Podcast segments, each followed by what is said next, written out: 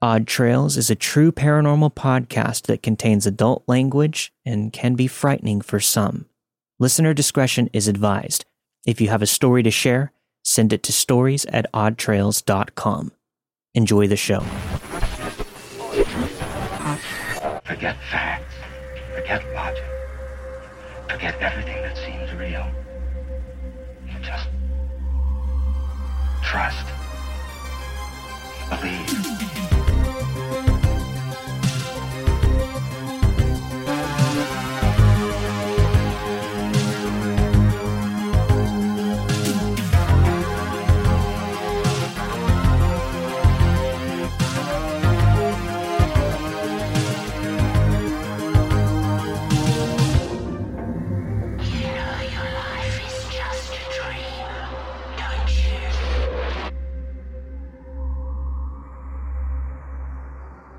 My parents have been split for as long as I can remember. My mom lived in Connecticut, and I spent the majority of my time with her while visiting my dad in Pennsylvania. This story I'm about to share involves many years of experiences that took place every time I tried to sleep in my room there. I was in second grade. My dad and stepmom were having a baby and had bought a new big house. It was a nice place, brand new. My room was just how I wanted it. Blue walls, a Boston Red Sox banner, and so many posters from various movies and video games. It was a dream come true. Yet that dream was going to become a nightmare. My dad put a family heirloom in my room. It was an antique, a big fancy dresser with a huge octagon shaped mirror in the center, with many pillars surrounding the mirror. It started off normal, but slowly, every night I would hear it. A constant ticking coming from the dresser. At first, I thought nothing of it, but whenever I would ignore it, it would get louder and louder. It would make me feel all hot and tingly. I don't know how to explain it. But to stop it, I covered my entire head with my sheets while covering my ears. This wasn't enough because in fourth grade it continued and continued. One day I ran to my dad and stepmom and I was screaming and crying about the ticking and how something is wrong in that room. Nobody really cared. My dad shook the dresser and said, Like that? I nodded, only for him to say, That's when planes fly over. The whole house does it. I accepted his answer, but looking back now, why would a plane fly over every night constantly? I started to feel scared when in that room, even during the day. It was that dresser, that fucking mirror. Something was wrong. Then that night that I'll remember forever came. I was having a horrific nightmare.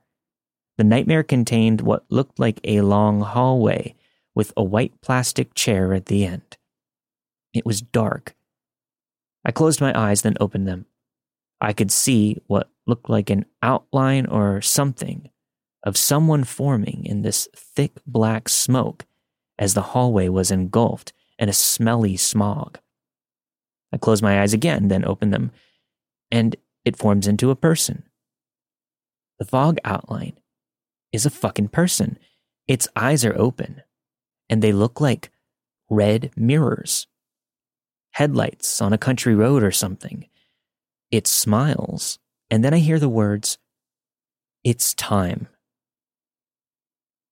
Back in reality, I frantically shoot up out of my bed, and I think I hear a clock chiming. But we don't have a clock. I feel weird. I can't feel my bed underneath me, only to realize that I'm facing the mirror while sitting on my bed sideways. The problem was that I couldn't see my reflection, only the room. But not just any room. It was a hallway. It was the hallway with that damn plastic white chair. And then it faded to black. Something started to form in that chair. Then it faded to black again. I was frozen in fear, and then I saw him, the person, the shadow man in the mirror. I see him fully illuminated, his eyes, those pink, reddish pupils. He's short, and he has this toothy, cartoon like grin. He also has claws. I see the full hallway now. The white chair sat on the wood flooring, while the walls were covered with wallpaper that was blue and yellow diamonds, kind of like stars. There was a window high up on the wall above the chair where the person was sitting. It was storming outside on his end. There was thunder, lightning, and rain. Yet for me, it was silent. The creature gets up out of the chair. It smiles, and I hear the cluck. I scream for my dad and bolt to the door. I always sleep with my door open, but this time it's shut. I rip it open as it feels like air or some kind of wind is trying to keep it shut. I run down the hallway, which feels even longer than before. My dad gets up and I'm screaming at him about the man in the mirror. He lays with me as my stepmom goes to investigate with a flashlight. I sleep with them for the rest of the night. Fast forward to my next visit with my dad. He and my stepmom have renovated my whole room with new furniture. I was so happy to see that that dresser with that forsaken mirror was gone. The ticking never started again, but nobody is ever really gone. Fast forward to 2020. COVID had gotten really bad and it was the 4th of July. I have a nightmare where I'm in this void. There's this bald man there. I've been suffering with anxiety due to lockdown and my health. The man and I circle each other like predators and prey getting ready to fight. He tells me that I'm nothing and I need to kill myself. I shake my head and I tell him to fuck off. He smirks and mutters, You can't stop this now. I wake up crying and probably cry until morning. I'm sleep deprived and messed up for the rest of the day while everyone is grilling corn and eating crab legs. I tell my dad about the experience and he convinces me it's just a nightmare. Now, bear with me as we fast forward to now. I live with my mom here in Connecticut for good. My dad and I had a falling out from his emotional abuse. I talked to a therapist about my anxiety along with my mom's friend who is a church pastor. Somehow, I'm telling him this story about what I've called the Mirror Man. He tells me he's heard of things like this before. He helped a woman stop her dreams of being suffocated and removed a haunted clock from her home.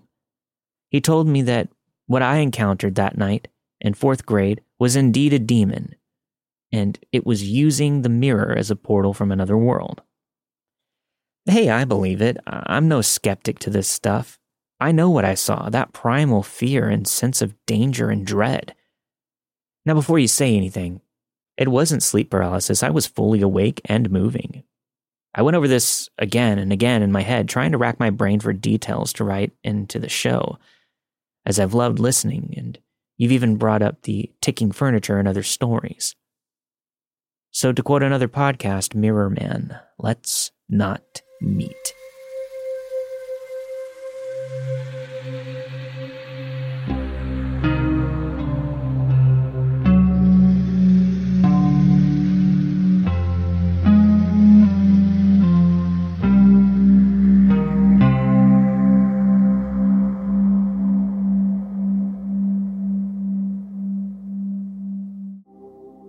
This story takes place in the mid 90s in Seattle, Washington.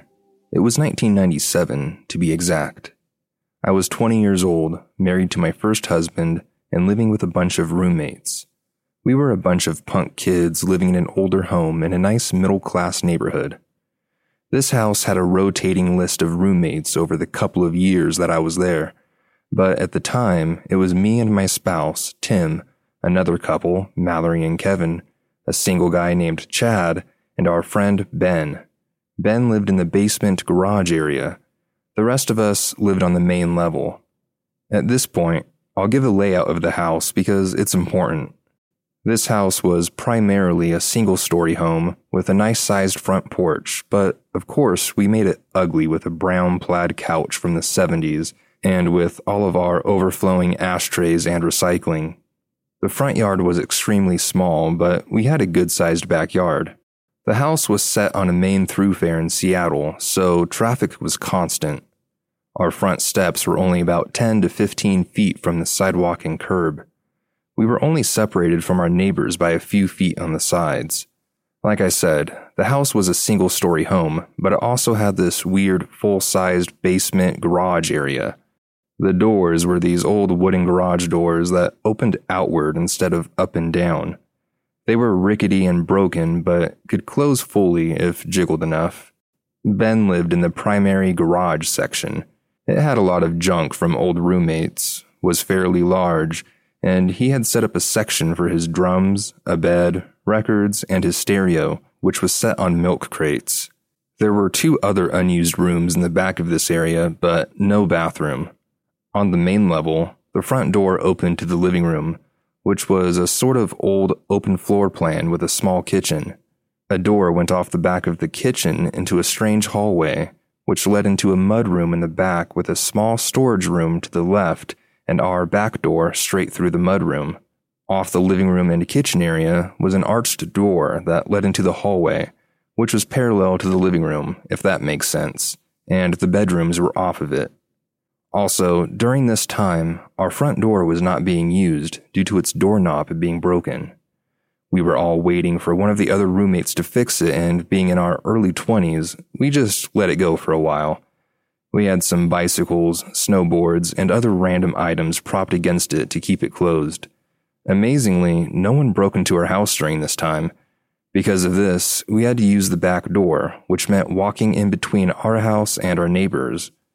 This strip was only a few feet wide and the length of the house. There was also a wooden fence we had to unlatch to reach the backyard and therefore the back door. The night of this story, Ben, Mallory, Kevin, and myself were the only people home. Mallory and Kevin were already in bed. So this night, I was down in the garage hanging with Ben, hotboxing cigarettes and listening to hardcore punk records. We were generally just sitting around and chatting. I used to stay up quite late then because my spouse would come home from his fast food job at around midnight or 1 in the morning. Later, if they had a delivery or he just decided to hang out with his coworkers. I also was just young and often stayed up late. So we were all sitting around and I look up to the flip clock next to a stereo. Noting it was 1:12 in the morning, I still remember it to this day. It reminded me that I had to go into my job during the early shift the next morning. I usually closed at the video store, but had decided to trade shifts with a coworker. I muttered out a few curses and said my goodbyes to Ben. He shrugged and said that he was going to wait up for Tim. I walked out of the garage doors, up our driveway, through the front yard, and around the side of the house to head to the back door. Remember, our front doorknob is broken. When I was walking between the houses, I stopped and looked down because I saw something shiny and reflective in the grass. I remember looking down and seeing a pair of scissors laying in the grass. Wondering why they were outside, I squatted in the dark to get a better look and to make sure my brain wasn't making things up.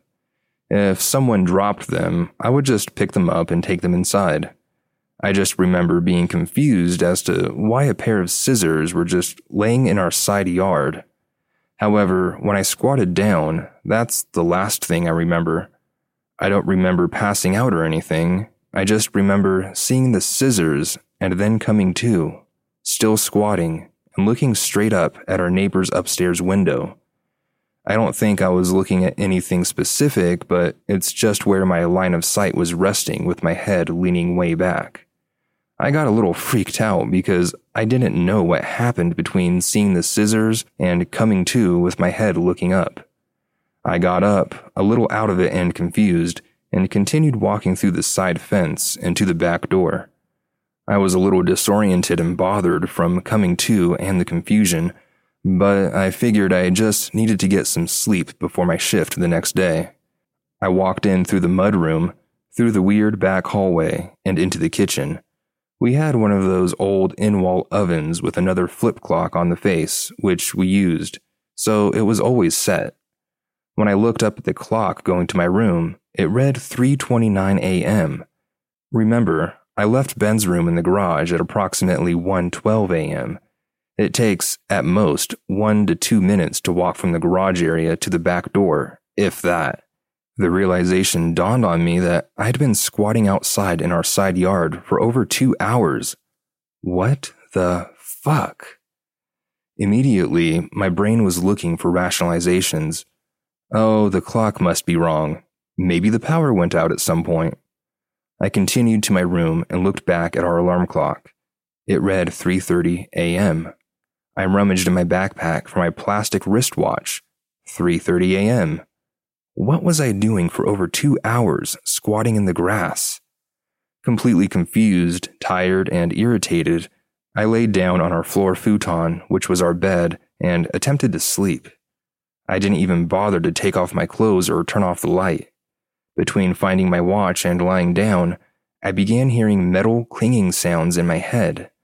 I knew that they were in my head and not external.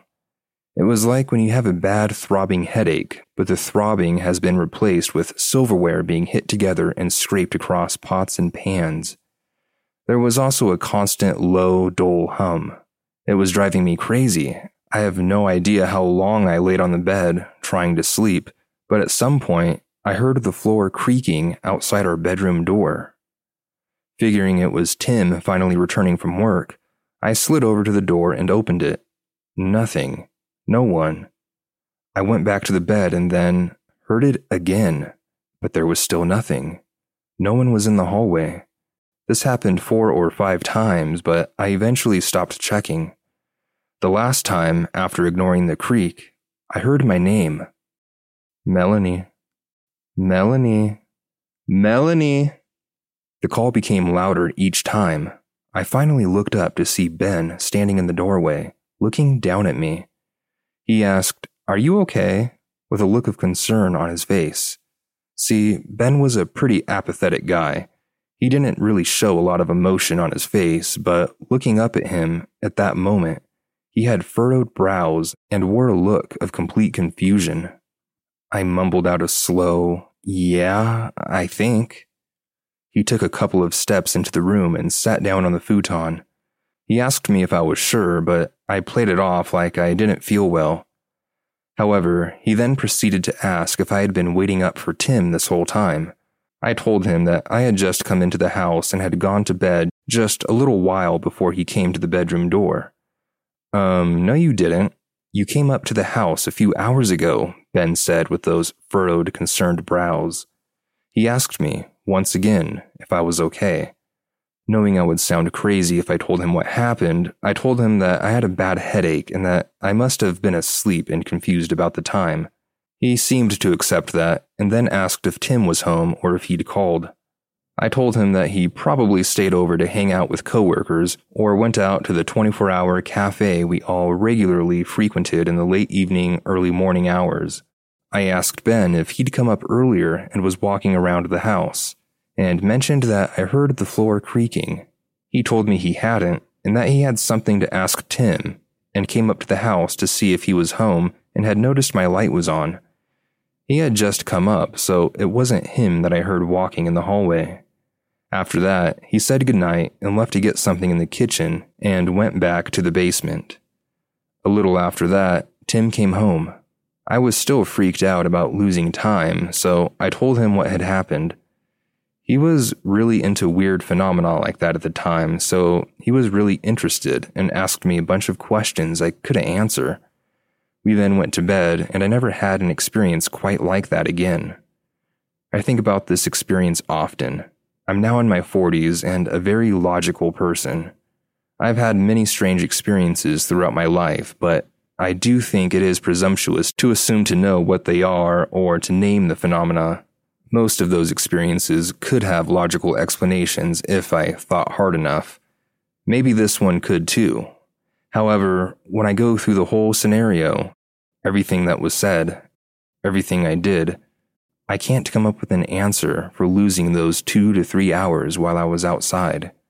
It was one of the strangest experiences in my life.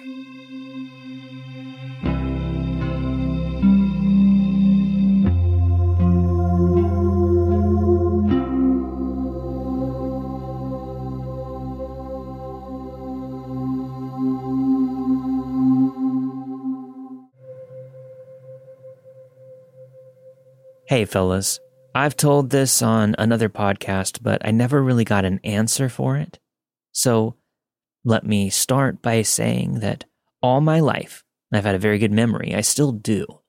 I remember a lot. No, it's not photographic, but it is just really good. I'm saying this because these events happened from the age of one to around six. Yeah, I know it sounds like bullshit, but just keep listening. So we were pretty poor. We grew up in the ghetto in Columbus, Ohio, and we lived on Oak Street in this duplex. We lived in a top unit, and our neighbor, who I'll call Josie, and her two sons lived underneath us. The way that the duplex was set up, the entrance had no lock. You could walk in, and then to the left and underneath the stairs was our neighbor Josie while we lived upstairs and to the right of the stairs.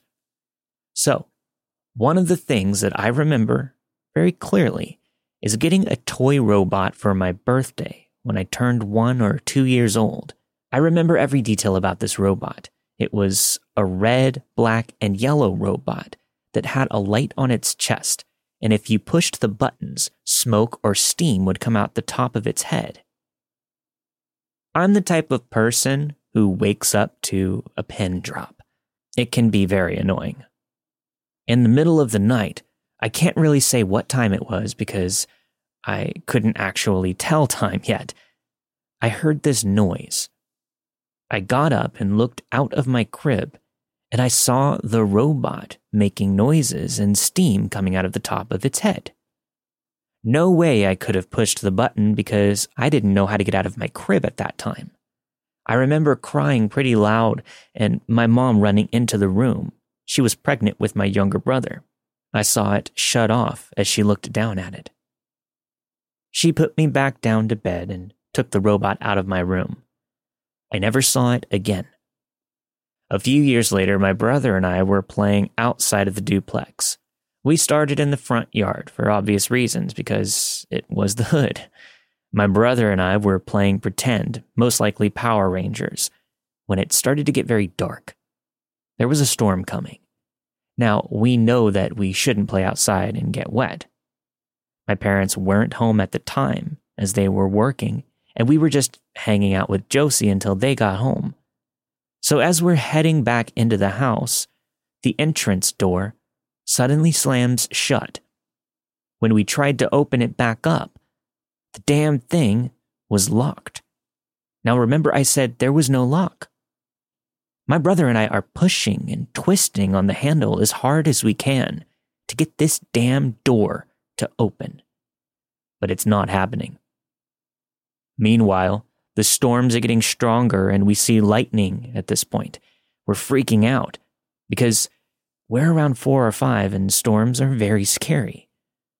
Finally, we say, let's kick at it. At the same time, we take a few steps back and we both land a kick on this thing at the same time. The door finally creaked open as if someone were holding it and just let go at the end of our kick. I know that it wasn't Josie playing a prank because when we got back in, we found her sleeping while taking a bath. She didn't do this often, so don't worry. Her two kids were at school at the time because they were a little older than us so we had no clue how it happened. Now for the final part. We're about five or six now. We got in trouble for some reason and were told to stand in the corner of our parents' room while dad showered. The way the room was set up, you would walk into my parents' room. To the left was their bed, and off to the right was a floor lamp. And straight ahead, after walking in, was the bathroom. Then the aforementioned corner was just to the left of our parents' bed, where my brother and I were told to stand. So we're standing there in the corner, and all of a sudden we felt like we were falling. Now, the floors of this duplex are all hardwood floor, but when we looked down, it was as if the floor had turned to quicksand. As children do when encountering crazy shit, we screamed and cried. No, we didn't leave the corner because we didn't want an ass whooping. It was the early 90s and my dad, being very pissed off, opened the door and asked what the hell we were screaming about. When he looked over at us, all he said was, Shit, He jumped over the bed and pulled my brother and I out of the corner. He laid us on the bed and told us to go to sleep. He then went back to taking his shower, and he never said anything about it. I'm 36 now, and I asked my dad if he remembers what happened. No, he said, he didn't remember. And then he laughs a bit. My brother cuts him off and goes, I remember that shit. It was scary. My question is how is it that my brother and I remember these details so vividly, but my dad, who was older, obviously doesn't remember any of it? I would think seeing your children sinking into the damn floor would be pretty significant, but he swears he doesn't remember it at all.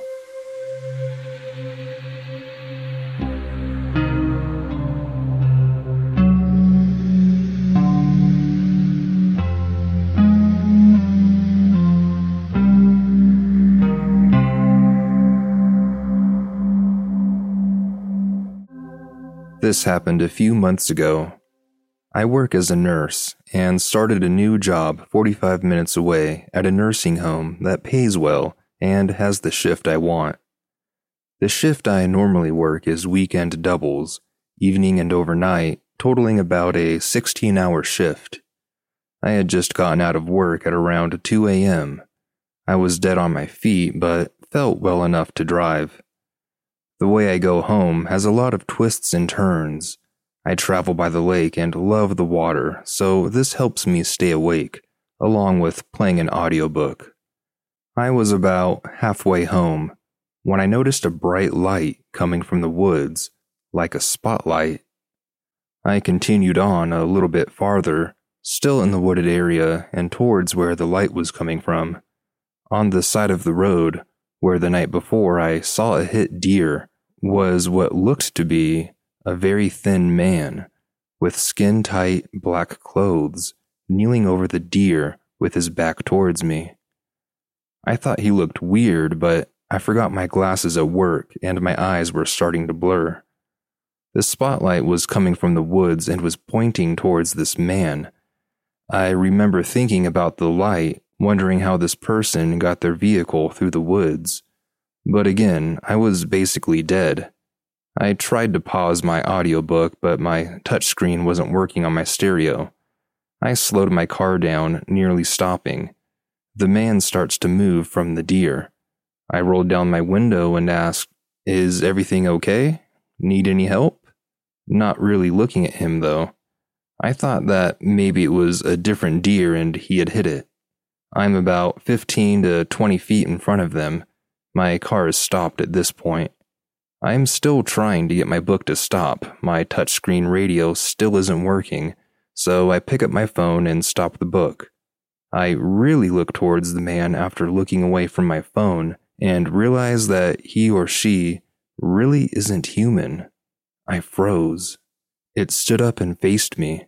The head was huge, like how they describe aliens to be with huge black eyes except it's tall, not a tiny little thing like they show on TV. It starts walking towards my car. I can't breathe. I can't move. I felt like I couldn't even think. Everything just felt like it froze. I heard a voice that wasn't mine. It sounded like it was just in my head, but I heard it say, sleep. I blinked and then it was gone, along with the deer. I looked at my clock and it was almost 4 a.m. My car is in park now and I'm pulled over with no memory of doing so. My window is still down. I look at my phone, which is still in my hand. I open it and my book is still paused in the same place. I tried to call my sister, but she didn't answer, so I called my job. They answered, I asked about my glasses and eventually told my coworker I fell asleep and wanted to talk to someone so it didn't happen again. She stayed on the phone with me until I got home. I wouldn't call this an abduction, but rather an encounter and an incident of lost time. Also, I have never fallen asleep driving before or without meaning to. I don't have any sort of insomnia or ever experience any vivid dreams. I am so uncool, I never drink, do drugs, or anything interesting. I am also used to working late hours. I don't think I fell asleep, but I pretend I did, just so I don't go insane. I haven't told anyone about this. It scares me just thinking about it. So, are we talking about Slender Man or aliens? You know what? It's funny you mentioned Slenderman because that was my first thought, just because of how tall that they mentioned that this person was or this entity. When I think of aliens, I think of three foot, four foot tall grays, not something that's so towering that it seems to be in this story. Like, what, what do you think? Well, he also referred to the entity or whatever it is as wearing black. So that also makes me think of Slender Man or the aliens that we play as in Fortnite. Oh, Fortnite. Yeah, yeah, that's true. Yeah, that, that's like our go to. It's good camouflage. Yeah. No, Slender Man's really interesting to me because we know that it's a fictional character. It was created on the internet, right? Oh, yeah. Something awful forms. Back in the day, I used to frequent Right. those. Yeah. Or frequent that form, rather. My favorite theory about Slender Man is the Tulpa effect. This is something that kind of has a different meaning than it did back in the day. It was like an ancient Buddhist mythological body that these Buddhists would create that they could put their consciousness into to travel to different dimensions and things like that. But what we call a tulpa now is really just like a being that we created with our imagination through intent, I guess. If a lot of people start to believe in something and it and it comes true, it creates the oh, entity. Oh, yeah. So Slender Man, while it is something of fiction on the internet, it could be that so many people believe in Slender Man that Slender Man is now a real thing. And that could lend itself to any type of being werewolves, vampires, all these things that people are scared of. There are enough people that believe in them, they become true, and the, the Tulpa is created. I don't. I know we're getting way off track. This is getting unrelated to the story, but Slender. It could be Slender Man, and it could be a Tulpa. Yeah, it reminds me of the book The Power of the Subconscious Mind. And this has been going around forever. And basically, like, if you plant good seeds in your little garden of your spirit, good things are going to manifest. If you think negative thoughts, negativity is going to manifest. Yeah. And uh, this is nothing profound or anything like that. However, it kind of ties into this where enough people, if you believe in something, it, it's going to manifest some way, somehow, whether if it's in your mind, these visions, or in this case, perhaps a an entity right in front of your face. Like uh, that's not too off base, in my opinion. It also is similar to what people refer to as self fulfilling prophecies. You worry about something happening so much that it ends up Yeah. happening. You know, Yeah. the worst thing Yeah, you like could people think, of. they're sick, end up getting sick. Yeah. Exactly. You make yourself sick. So I, we think we have everything figured out, but I don't think we have anything figured out, man. Science. I don't think Yeah. science has anything really figured out. Uh, Uh, they probably have some things figured out. I'd give science some credit. nothing. Nothing at all, man. Nothing. Yeah. Yeah. Gravity. Fuck it. You know. It's a theory. it is a theory. Yeah, that is true. That is true. Is is that a a, a Pilot G two that you're holding? No, I don't think so. What am I? Let me see. Let What me is get it in the that? light. This this is, Is that a velo- Is that a Velocity from Bic? I love pens. Paper Mate InkJoy. Oh, I love those. Are so smooth. It's really nice. It's very Yeah, smooth. medium tip. Yeah. That's Mm-hmm. yeah. I like that you're a pen person too. Odd pens. Odd pens. We Yeah. should make some Odd Trails pens. That would be interesting. That's a great idea. So yeah, Slender Man, Tulpa. I think that's what's going on in this story. I don't. I don't necessarily think that it's. I'm not saying that it's a Tulpa, but I think it's. Uh, I think it's a Slender Man case. I think. Yeah. I think that's what he encountered. But th- th- then there is missing time, and missing time is always associated with Always. Always. aliens and abductions. So this Mm-hmm. is this is a hybrid. That's what I. That's let's call it a hybrid. It's the Slender Man alien. A hybrid story. Okay, I like that. It's official. Anyway, I actually received a message from a listener named Isis after our last episode in regards to the paranormal activity in my house I talked about in the last episode.